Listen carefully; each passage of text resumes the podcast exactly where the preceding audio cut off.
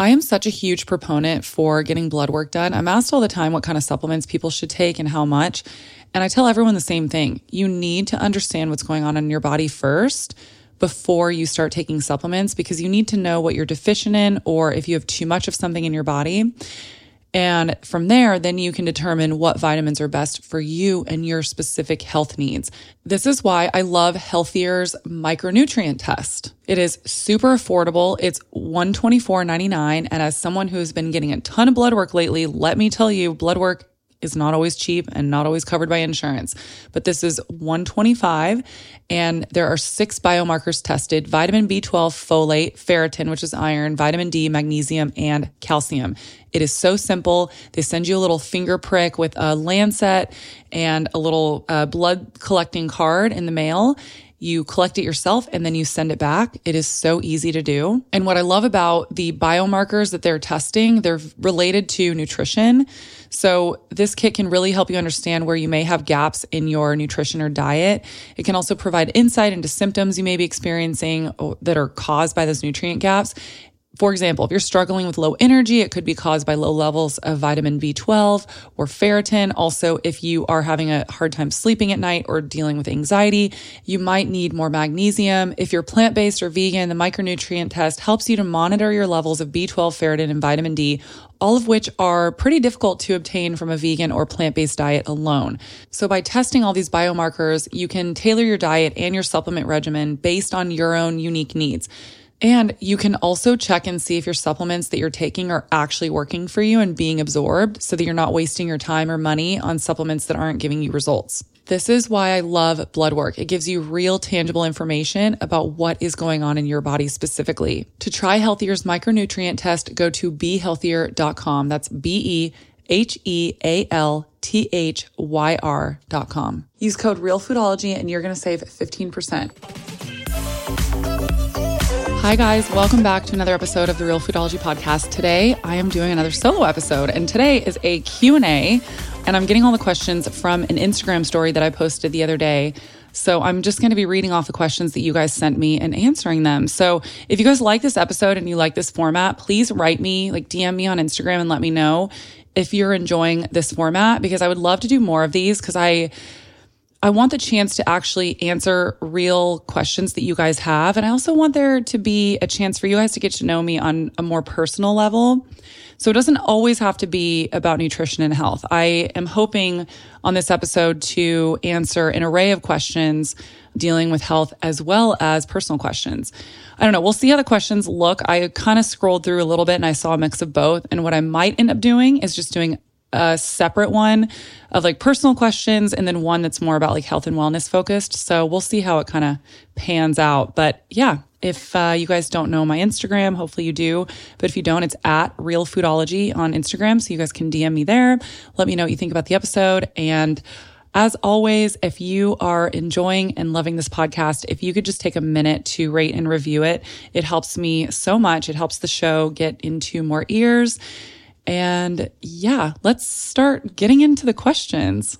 Okay, I'm going to try to get through as many of these questions as I can. The first one What brought you to LA from Colorado? I have actually moved a lot in my life. I did the math one time and it, I basically moved nine times in 10 years in my 20s. I moved all over. I, for a little bit of background and context on where I grew up. I was born in San Antonio, Texas, and then I went back and forth between Telluride, Colorado, which is this really small little mountain town in Colorado, if you're unfamiliar with it, and San Antonio my entire life up until college. My parents would pack up our suburban and we would drive 16 hours, literally the day that I got out of school, and we would be in Colorado until the moment I had to be back at school. So I had a whole different set of friend group in Telluride. We spent the majority of my Christmases in Telluride as well. I spent every summer there since I can remember. And so for me, Telluride really feels like home. Obviously, San Antonio is where I was born, it's where I went to high school, it's where I went to school all the way up until college. But Telluride has a really special place in my heart. And I still go back there because my parents live there six months out of the year now. And we spend every Christmas there. So I went to college at CU Boulder So now to get back to the question, what brought you to LA from Colorado? So I moved around a bunch. I went to college at CU Boulder. And then after that, I moved to LA for a year. And then it's very funny to admit this. I hated it so much that I broke my lease and I went back to Colorado. I say that that's m- mainly because I was living in West Hollywood and I realized when I moved back to LA the second time that living in Los Angeles is really all about finding your pocket and the place that you love to live. And WeHo was not it for me. So when I came back, I lived on the east side for a long time. Then I moved to the west side, which I'm really loving. Anyways, I ultimately came back to LA because I had been living in Nashville at the time and I just felt this pull to come to LA. I was dating this guy at the time and I couldn't even fully explain it to him. But I remember I sat him down one time and I was like, look, I am feeling so pulled. I'm feeling so called to be in LA that I really need to move there. And I would love for you to move with me, but I understand. I know that it's a really big move. And if you don't want to go, I understand. But I have to do this. And I was like, I will forever resent you. I will forever regret it if I don't do this and I really want you to come. So I gave him the chance to come. I wasn't like trying to abandon him or like break up with him. But I just felt in my soul that I really needed to get there and that I needed to move there. And this was eight years ago. It's so interesting how we have those pulls in our life and we can't always explain them, but there was just something about my soul that I was like, I need to be in LA. And I was right because the second I got here, real foodology really took off. I found the most amazing friendships of my life here. And I've just, I've felt, I've never felt happier living here. Out of all the places I've lived in all of my life, I would say Los Angeles really is my favorite. So that is how I got here from Colorado. Oh, um, to wrap up the, the part with my boyfriend, he ended up not wanting to move to LA, which I totally get. And so we ended up breaking up. He actually ended up trying to move out here later. And at that point, I was like, no, I'm I had moved on. But I have no hard feelings towards him. He has no hard feelings towards me. We were very honest with each other. I just really felt like I needed to be in LA. So that's that story. Thoughts on athletic greens. I've always wondered about their natural flavors. I can't ever get a full definitive answer about what they use for their natural flavors. And also, I have had Organifi as a sponsor on my podcast for a really long time. I'm a huge fan of Drew Canole. I love what he's doing with Organifi. I love that Organifi is glyphosate residue free. And Athletic Greens is a direct competitor with them.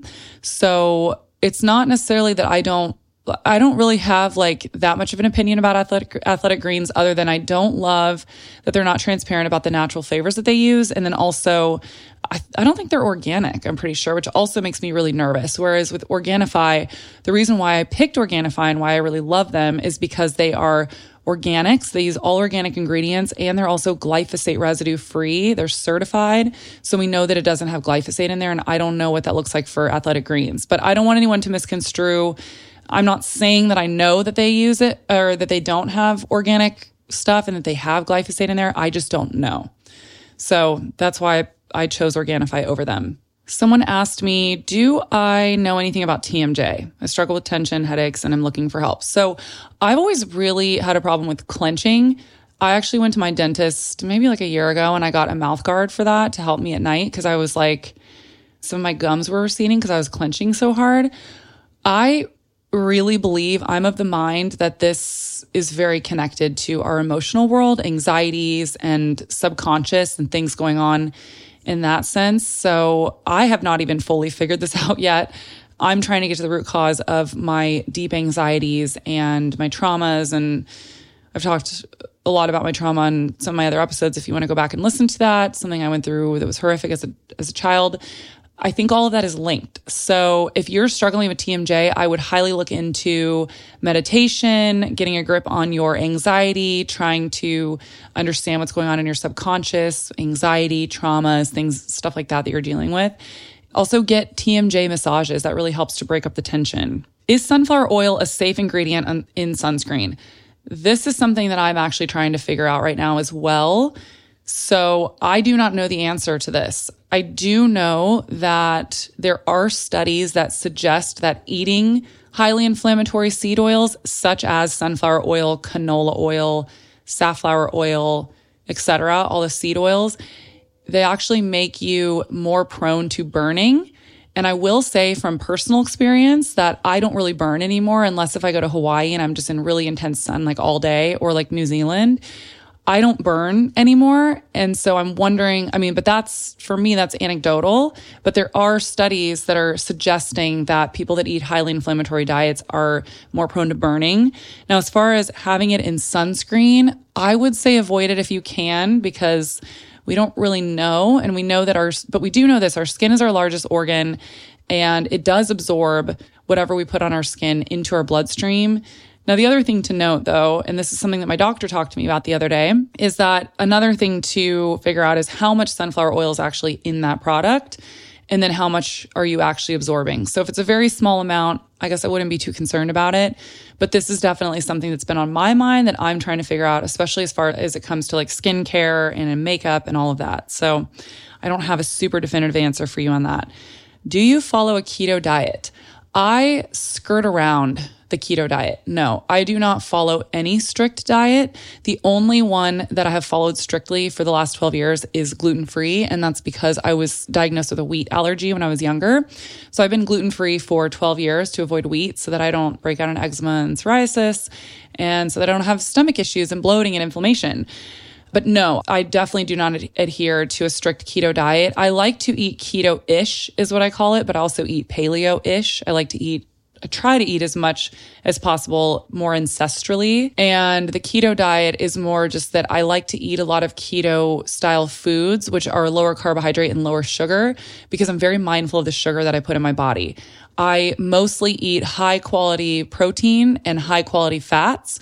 And then the carbohydrates are on the lower side. But if you guys want to hear more about my eating style today, go back and listen to my solo episode that I did all about my journey um, my eating journey. And I share at the end exactly how I eat now. All right, this is going to be a really loaded question. There's going to be a lot of nuances happening in here. So, someone asked, why is red meat called carcinogenic? I hear this is a reason people go vegan. There is a lot of misinformation about meat that's coming out from the vegan camp. This is just a fact. There's a couple different reasons why meat is being called carcinogenic. First of all, there was a study that came out of France a couple years ago stating that we know that cured meats are linked to colon cancer. And this is very valid and this is a big concern. And this is because of something called nitrates. It is what's used in the curing processing. And these nitrates have been linked to cancer. So it's really important to know the difference here. It's not that all deli meats and all cured meats are linked to cancer. It's the processing of it and the chemicals that they're using in order to cure the meats. So if you are buying deli meats or hot dogs or bacon. The issue there, and that what you want to make sure that you're doing is buying ones that do not have nitrates and do not have nitrites in it. So you want uncured. I always buy uncured bacon whenever I do buy it. And I also make sure that it's always organic and pasture raised. And if you want to know why, go back and listen to some of these other episodes because I don't have time to go into all the nuances of that. But another reason also why they often say that meat causes cancer or that it's carcinogenic is that if you are grilling your meat, or well, really any mode of cooking it, if you're burning it, so you know when someone grills their meat and it gets like blackened, it gets charred, when it turns black like that, we do know that that changes the chemical compounds of the meat and the blackened portions of it are carcinogenic. So yes, those do cause cancer. But if you're not eating blackened meat, it's not the meat itself.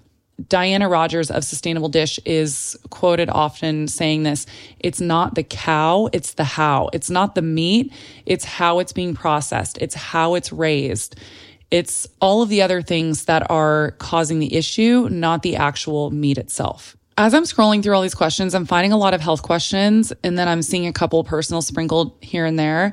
I know I started out with a personal answer, but I'm going to go ahead and just let this episode be all health and wellness questions that I answer. And then I'm going to do another personal Q&A. So look out for that one. This is all going to be health related. Someone asked me, what is your take on a balanced lifestyle? Do you ever eat foods you know aren't the best for you? So I also addressed this in my recent solo episode about my food journey. So I'm only going to say a couple things about this. I think that many people try to justify their horrible eating habits by saying everything in moderation. I am not here saying that I'm perfect at all. I'm human. And also, I like to live my life. So I absolutely will go out to eat with friends. If I'm at a party and someone puts out Doritos, like I'm, if I'm in a place of weakness and I really want one, then I'm going to have a bite of it. But I will say it is pretty rare for me. I never bring that kind of quote unquote food because I can't even call it real food into my house. I never stop at like a gas station to get any of that kind of stuff. I never eat fast food. I don't even know the last time I stepped into a fast food place. I think the last time I walked into a McDonald's was to pee, and that was like five years ago or something. So, in that sense, like I see fast food and that kind of stuff as Play Doh, and it does not belong in my mouth or in my body. Like it to me, it's not even food.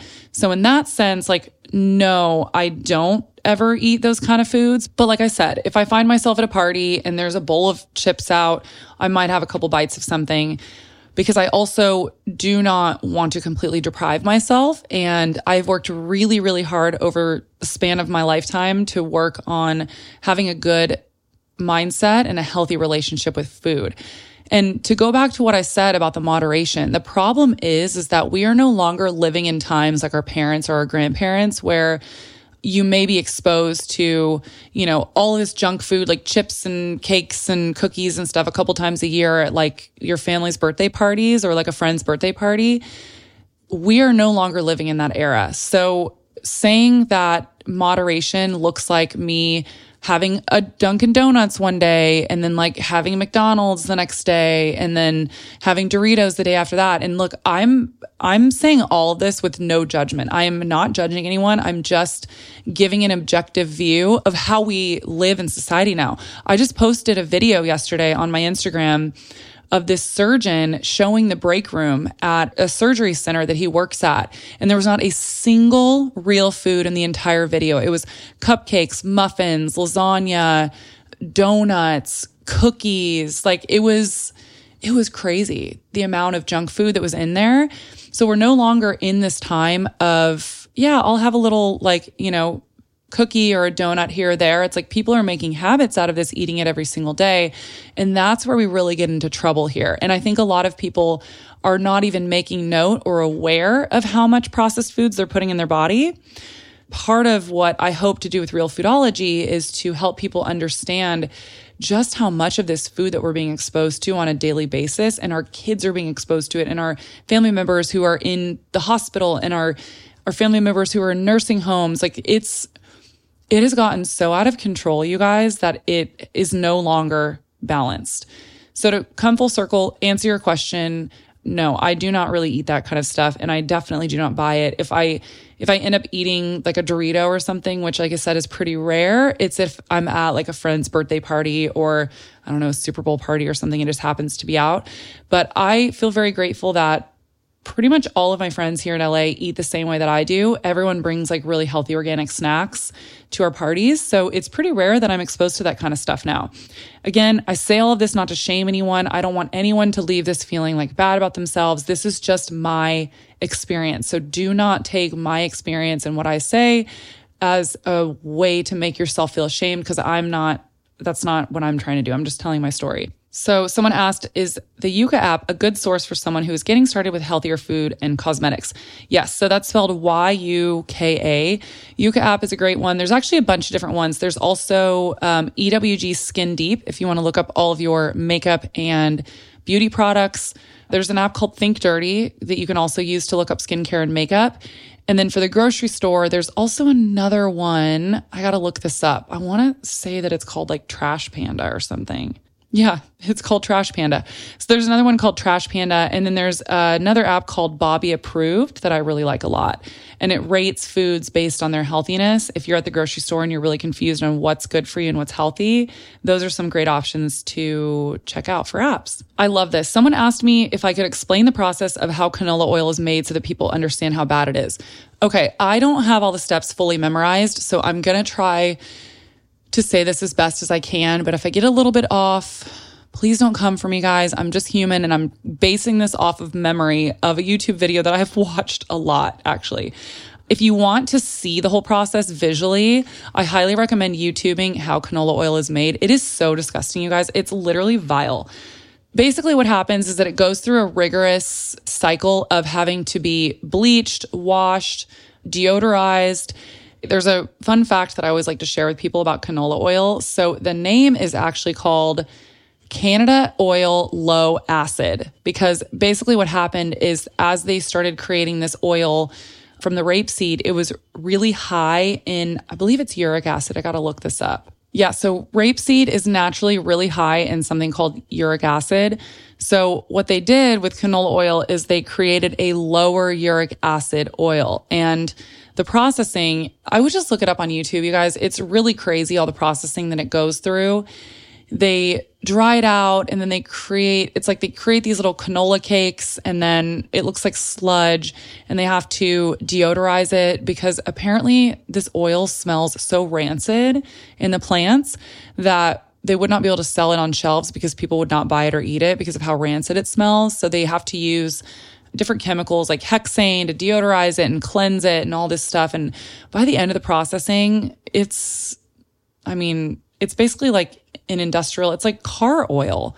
And now we're putting it all over our salads and in all of our snacks. I mean, it's showing up everywhere and it's really disgusting. But yeah, so instead of me botching this, I would just go look it up on YouTube and you can see the whole process there. Is high oleic sunflower oil truly more healthy than regular seed oils? No. And instead of me going into the whole process of this, I would encourage you to go back and listen to the episode with Anthony Gustin.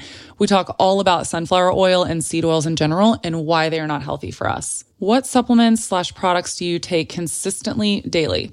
I've been putting collagen in either my coffee or my matcha every morning for I think about six years now. So I do collagen every day. I used to do what is called honed supplements. They used to be called Paragon, and they were actually a sponsor of the podcast for a long time. I, am a huge proponent of these vitamins. They're bio individual vitamins based on what's happening in your body specifically.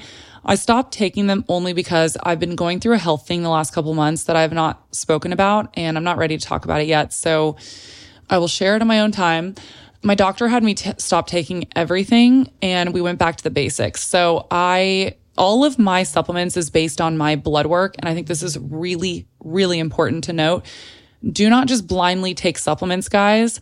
Work with your doctor. I highly recommend either a functional or a integrative doctor and get blood work done and have them guide you on what specifically you should take. And don't just be like shooting in the dark here because it's all dependent on what your body's needs are specifically. For example, I was really low in B vitamins, especially B12. So, and on top of that, I have the motherfucker gene, as it's called, MTHFR gene, meaning that my body doesn't methylate. And so I have to take a methylated form of B, which is partially why I was so low energy and why my B vitamins were so low because my body wasn't registering it because it was not able to methylate. So I'm on a methylated B and I've been taking some supplements at night from Bioptimizers like magnesium and their sleep stuff to help me with sleep. Oh, and I've been taking Nutrafol because I'm trying to grow out my hair right now. So that's all I'm taking right now. But again, I would encourage you to get blood work and see exactly what your body is needing. Advice to improve your metabolism. Thank you for doing this for us. Oh, it's really sweet. Thank you. Okay, so there could be a lot of different things happening with metabolism. First and foremost, I would always encourage people to get a hormone panel and see what's going on with your hormones, especially for women. Well, actually, both for men and women, because our because a lot of our metabolism is contingent on what's going on with our hormones. Now, this is obviously going to look different for women than it is for men because our hormones fluctuate so much, whereas men are on a 24 hour hormonal cycle with their testosterone. So I would highly recommend getting with a doctor that really understands this and specializes in hormones because that really may be the key for you in metabolism. A couple of other things that will help making sure that you're eating really good, high quality fats. I know that we have been told in the past to fear fats and to vilify them, and fats, quote unquote, make us fat. This is not true. you really want to make sure that you're eating good, high quality fats and proteins in order to stabilize your blood sugar because stabilizing your blood sugar is also the key to your metabolism. What do I mean by that? You want to be eating foods that are going to keep you full and satisfied for longer periods of time, i.e., fats and proteins. And also, you want to be eating foods that are not going to cause an immense spike in your blood glucose because what happens is that as your glucose spikes, then your insulin comes in and then you crash and then you end up craving more sugar and more carbohydrates. And it's this vicious cycle and you also get fatigued. So the key here is really finding a balance in your blood glucose levels. And how we do that is we prioritize more high quality foods, satiating foods, and also some tricks around eating carbohydrates. For example, you never eat your carbohydrates naked. You always want to dress them with a high quality fat and protein. So, for example, if you're going to have rice, always eat it with some olive oil or avocado or butter, something that's really good high quality fat, or salmon is a good fatty fish that's going to really help to minimize glucose spikes. Another thing that really helps a lot is eating a green salad before you have your meal. And another thing is also taking a shot, like a tablespoon of apple cider vinegar before a meal. If you guys want to learn more about this and how to manage your blood glucose levels, the glucose goddess on Instagram is incredible. She's so good with tips like this, and she's really great at giving advice on how to improve your metabolism honest truth about cholesterol in food and our blood. All right, I did an entire episode about this with Jonny Bowden. He wrote a book called The Cholesterol Myth and basically laid out for us how we have gotten cholesterol so wrong. I don't want to go too into this because I really just want you guys to listen to the episode because there's so much to be said. There's so much nuance that I did an entire episode about it. But basically, his book was about how we've gotten cholesterol wrong and our brains need cholesterol. And the fact that we have given one number across the board for every single human, even though we're all so bio individual, we have different needs and our bodies work a little bit differently um, in different cases, depending on our weight and depending on so many factors, right? And it's just crazy that we're, we're putting basically one range of numbers on every single human being for cholesterol. And so that was his main point is that we need to be more specific to bio individual needs. And a way to really figure out what's actually going on with your cholesterol is to get a D dimer test. But again, if you guys want to hear more, listen to that episode. Also, go check out his book, The Cholesterol Myth. It's by Jonny Bowden. It's J O N N Y B O W D E N. I've been consuming collagen for about six years now. I like to put it in my morning drink, whether that's coffee or matcha. I usually prefer coffee, but lately I've actually been doing coffee and then having a matcha a little bit later. I love to mix the collagen in with my nut milk that I put in my coffee. It's usually almond milk or coconut milk. And I'm so excited to announce that Organifi has their own collagen now. As with all Organifi products, it's glyphosate residue free, really high quality. It has hydrolyzed bovine hide collagen peptides that are derived from pasture raised cows. It also has eggshell membrane collagen. It's taken from the thin layer between the egg and the shell. And this is collagen rich and it may be beneficial for strong joint health. It also has hydrolyzed fish collagen peptides derived from wild caught fish because this collagen source is of a small particle size, it makes it easier to digest and more absorbable. And then there's also chicken bone broth protein concentrate in there. This collagen type is actually found in your gut, joints, and cartilage, and it helps support greater health both inside and out. Collagen is really good for lubricating the joints. It's also great for healing and sealing the gut.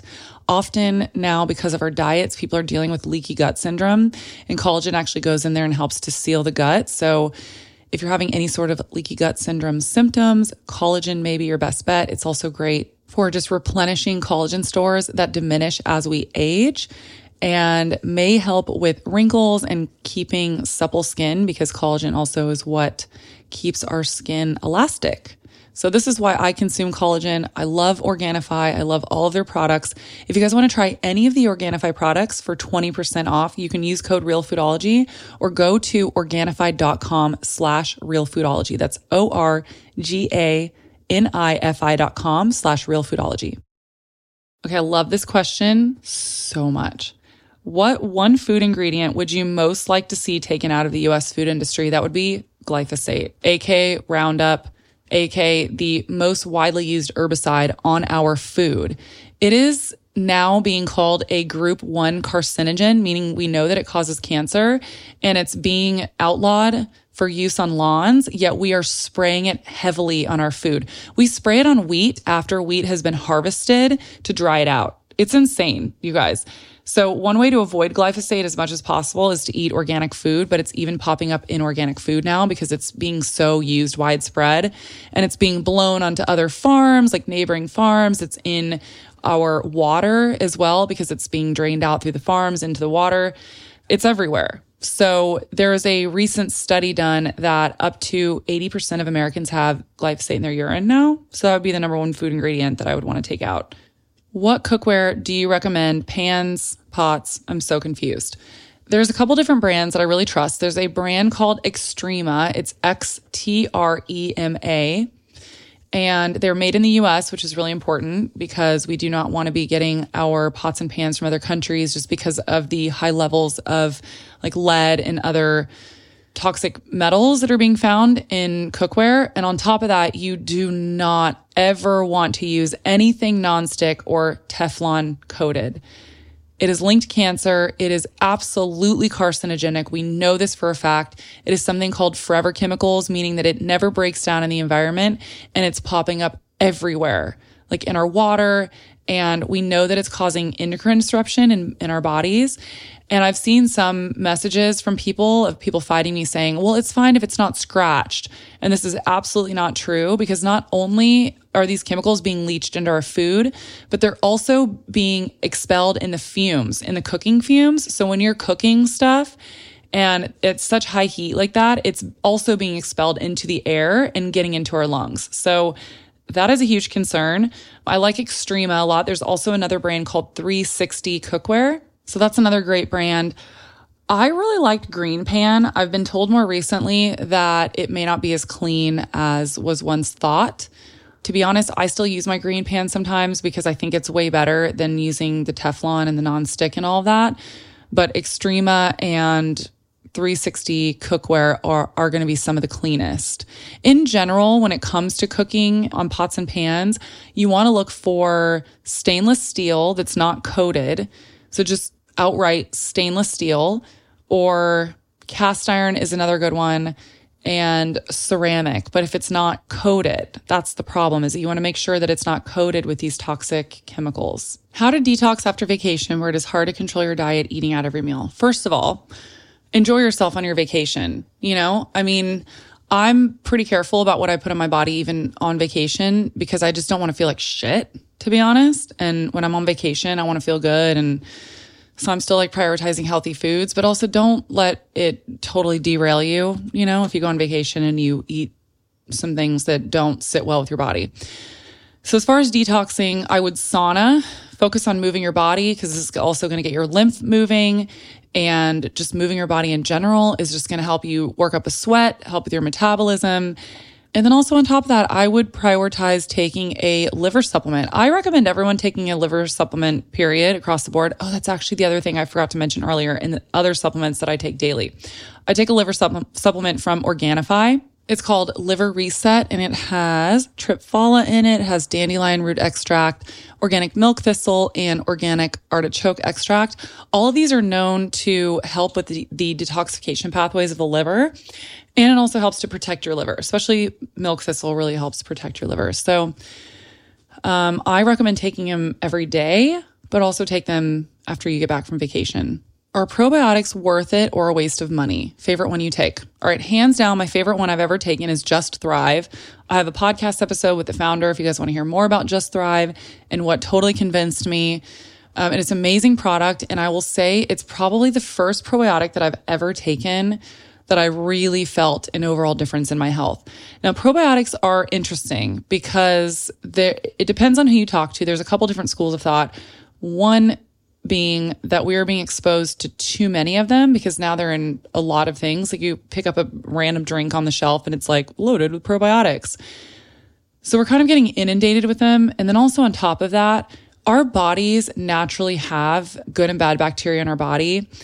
And so if we're taking a probiotic every single day, after a while, it could be one, like not really working, or we could be overpopulating our bacteria with something that may not normally subside in there.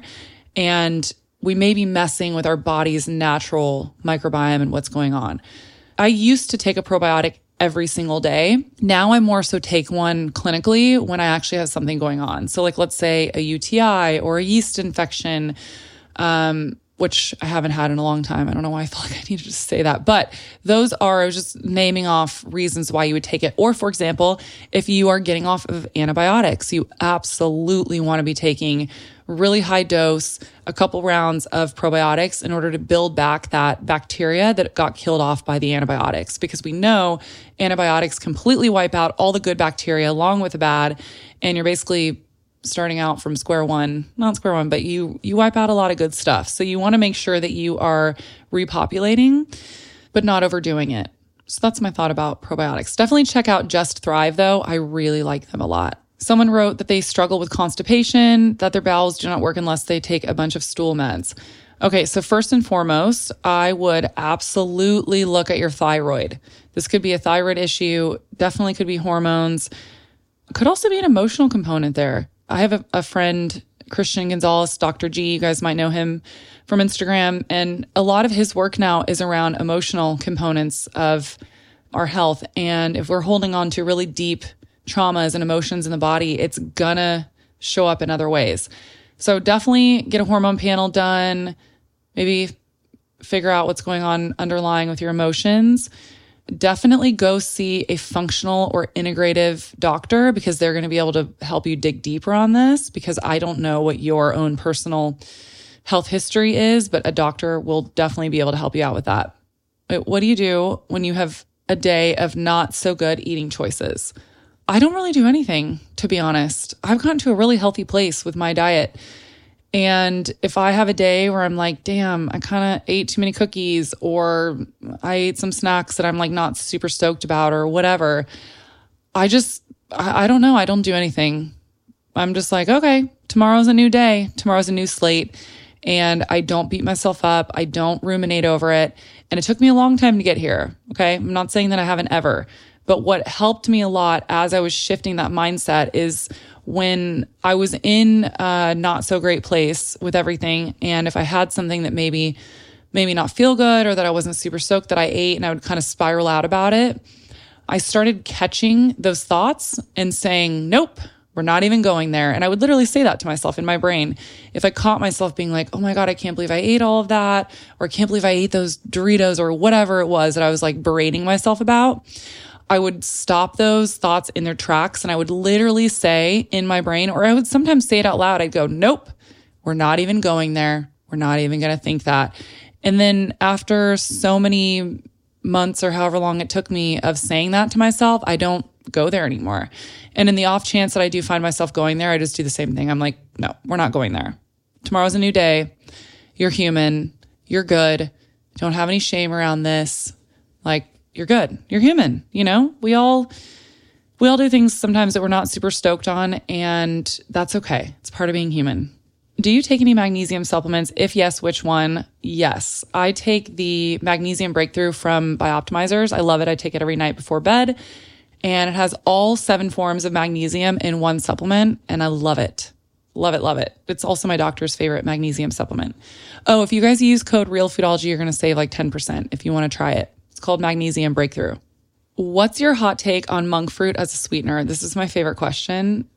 Okay, there's going to be a lot, there's a lot to be said here.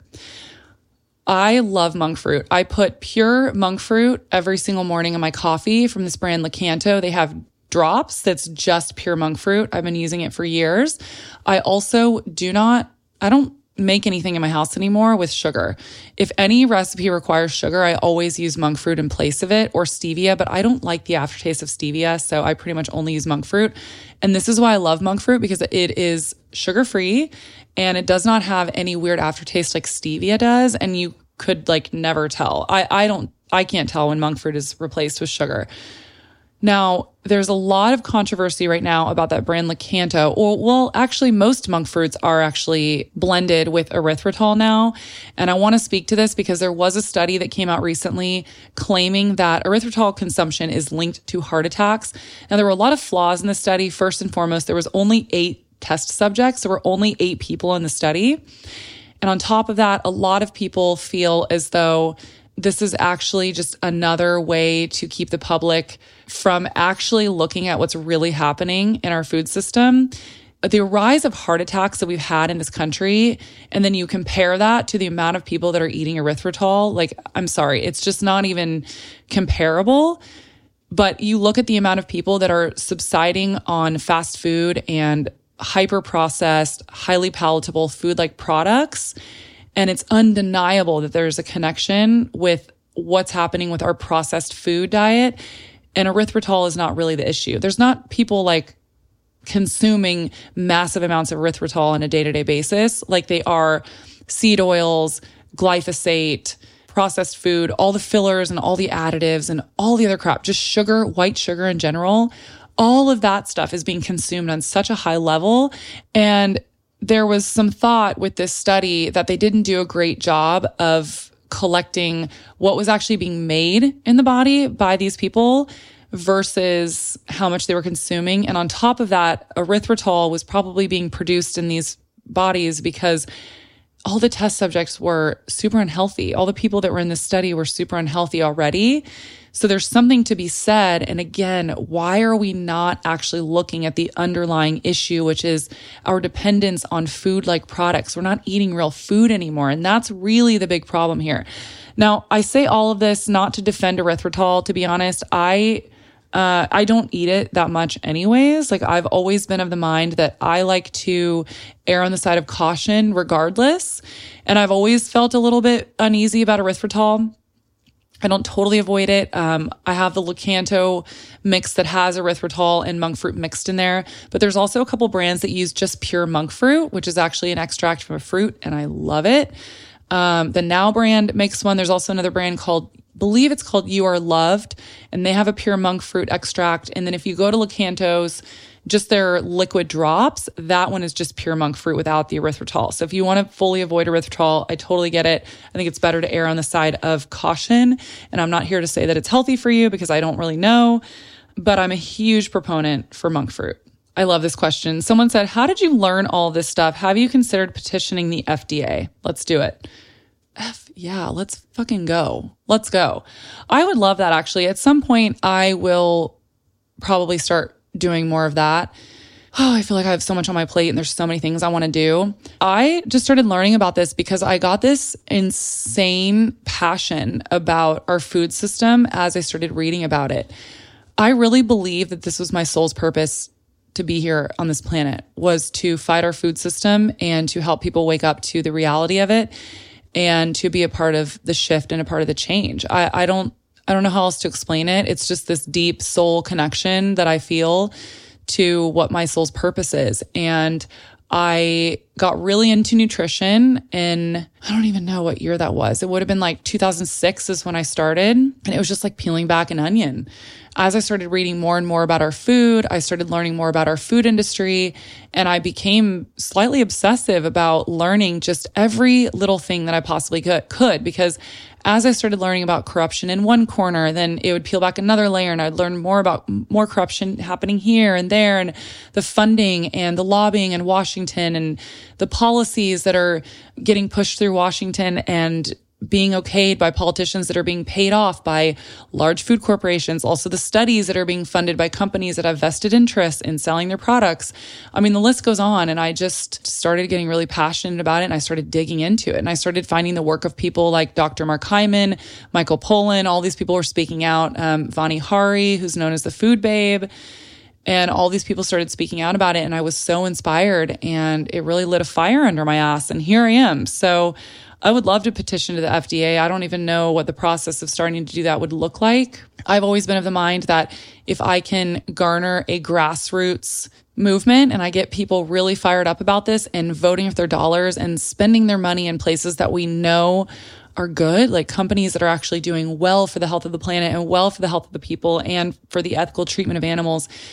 And we're seeing this. I mean, since I started this in 2006 versus now in 2023, I mean, we're seeing just an explosion in the sale of organic food. Regenerative farming is on the market now. People are really starting to wake up and care about the food that they're putting in their body and where they're spending their money. So it's definitely happening.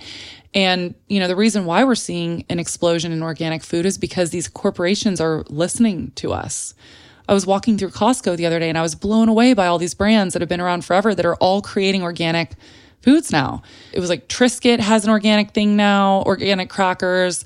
Reese's is making organic chocolate. And look, I'm not saying that these foods are are healthy, but they're healthier versions. I mean, the Triscuits had like three ingredients. I was really blown away by that. So they're definitely listening to us. We are making a difference. Can you speak on caffeine? How should I approach my relationship with caffeine? I have always been of the mind that caffeine is fine for us in small amounts. I love coffee. I think that if you don't overdo it and you're not drinking like four cups of coffee a day, that coffee actually has a lot of benefits. It's really high in antioxidants. Just make sure that you're getting good organic coffee that doesn't have mold on it. And I really like the taste of it. I gave up coffee for a little bit and honestly, I missed the ritual of it so much. And I love the taste so much. I literally go to bed at night sometimes getting excited about my coffee the next morning. So the way that I do my coffee or my caffeine consumption in general is I have one cup of coffee and that's it. And I have it early in the morning so that it doesn't affect my circadian rhythm and doesn't affect my sleep later in the day. Sometimes I'll have a matcha around like 11, 12, 1. I can't really have one past like 1 because even the caffeine in matcha can affect me. But matcha caffeine doesn't really affect me and it's not that high. It also has L-theanine in it, which is a component that helps to calm you down. Actually, it really helps with anxiety. So that's how I approach caffeine. I think everyone needs to find their own balance with it. As with anything in life, you can overdo anything. You can overdo water. So I would just be mindful of how much coffee you're having every day. But in my mind, if you're just having one cup a day, it's totally fine. I got not one, but two of these questions from two different people, and they were one after another, which I think is so funny. Can you recommend a clean mouthwash? There's a couple different brands that I like. I really like the brand Lumineux. It works with the pH in your mouth and doesn't kill off all the bacteria in there. And this is something really important to note. Max Lugavere goes really hard on this. There's a lot of studies to show that mouthwash is actually really bad for us because we have an oral microbiome and similar to what we have in our gut. And it's a microbiome of good and bad bacteria. And we do not want to kill off that good bacteria in our mouth. It's there for a reason, guys. It serves a purpose. So I really like Lumineux because it does not kill off the bacteria. And then I also have a friend, Cody Levine, who has a company called Twice, and they have a rinseless mouthwash. And I really, really like their mouthwash a lot. It leaves your mouth feeling really good and clean, and it doesn't kill off all the bacteria in your mouth because you actually want that. Someone asked, What are your thoughts on Kangen water machines? I'm not a fan of them. I don't even know if I said that correctly, but I, there's a woman who I follow who I really respect on Instagram. Her name is Vitally Melanie. Vitally and then M E L A N I. And she is just a wealth of information. And she has looked extensively into water filters and actually said that theirs does not do a great job. And it's, mm, she didn't say this, but like basically said that they're like kind of a scam. The type of water filter that you want to be using is reverse osmosis. The one that I really like is a brand called AquaTru, and I'll leave you a link in the show notes that gives you a bit of a discount. If you guys are interested, it, they have an under the sink one, and then they also have a tabletop one, and it's reverse osmosis and it removes so many different things. Brita water filters, do not cut it, guys. We have pharmaceutical drugs like birth control and SSRIs. We have fluoride, chlorine, pesticides. I mean, we have so much crap in our tap water now, and we need a really good high quality water filter in order to filter all of that out. Okay, someone asked, How do you avoid touching receipts? I just don't get them. I just say, No, thank you, I'm good, I don't need it. And in the rare case that someone hands it to me, I mean, I'm not gonna die. Or like, I'll put my sleeve up and like put my sleeve around the receipt if I like have to take it. But also, I'm like, sometimes I'm just like full send, whatever. I'll just take it and put it in the trash. It's fine. But yeah, I normally just say no, I don't need a receipt. And a lot of you guys are probably wondering, okay, but why would you avoid receipts? This is why. A study showed that there's more BPA in a single thermal paper receipt than the total amount that would leach out in a polycarbonate water bottle that's been used for many years. BPA is one of the toxic chemicals that's found in plastic that we now know is a endocrine disruptor. So it messes with our hormones. It can lead to infertility, cancer, hormonal imbalance, all sorts of issues. And BPA easily rubs off and off of the receipt papers. And studies show that it can be rapidly absorbed through the skin from receipts. So you get a really high dose of BPA from the receipt paper. And then they also found that if you use hand sanitizers before touching the receipt, it can actually increase the absorption of BPA into your body by up to 100 times. That is insane. So, yeah, I try to avoid uh, receipts as much as possible, but also like I'm human and I am not perfect. So sometimes I get exposed to them. All right, this was really fun. I basically got through all the questions. I'm going to do another episode answering more personal questions. So look out for that one. And thank you guys so much for listening. Love you. See you soon. Thank you so much for listening to this week's episode of the Real Foodology Podcast. If you liked the episode, please leave a review in your podcast app to let me know.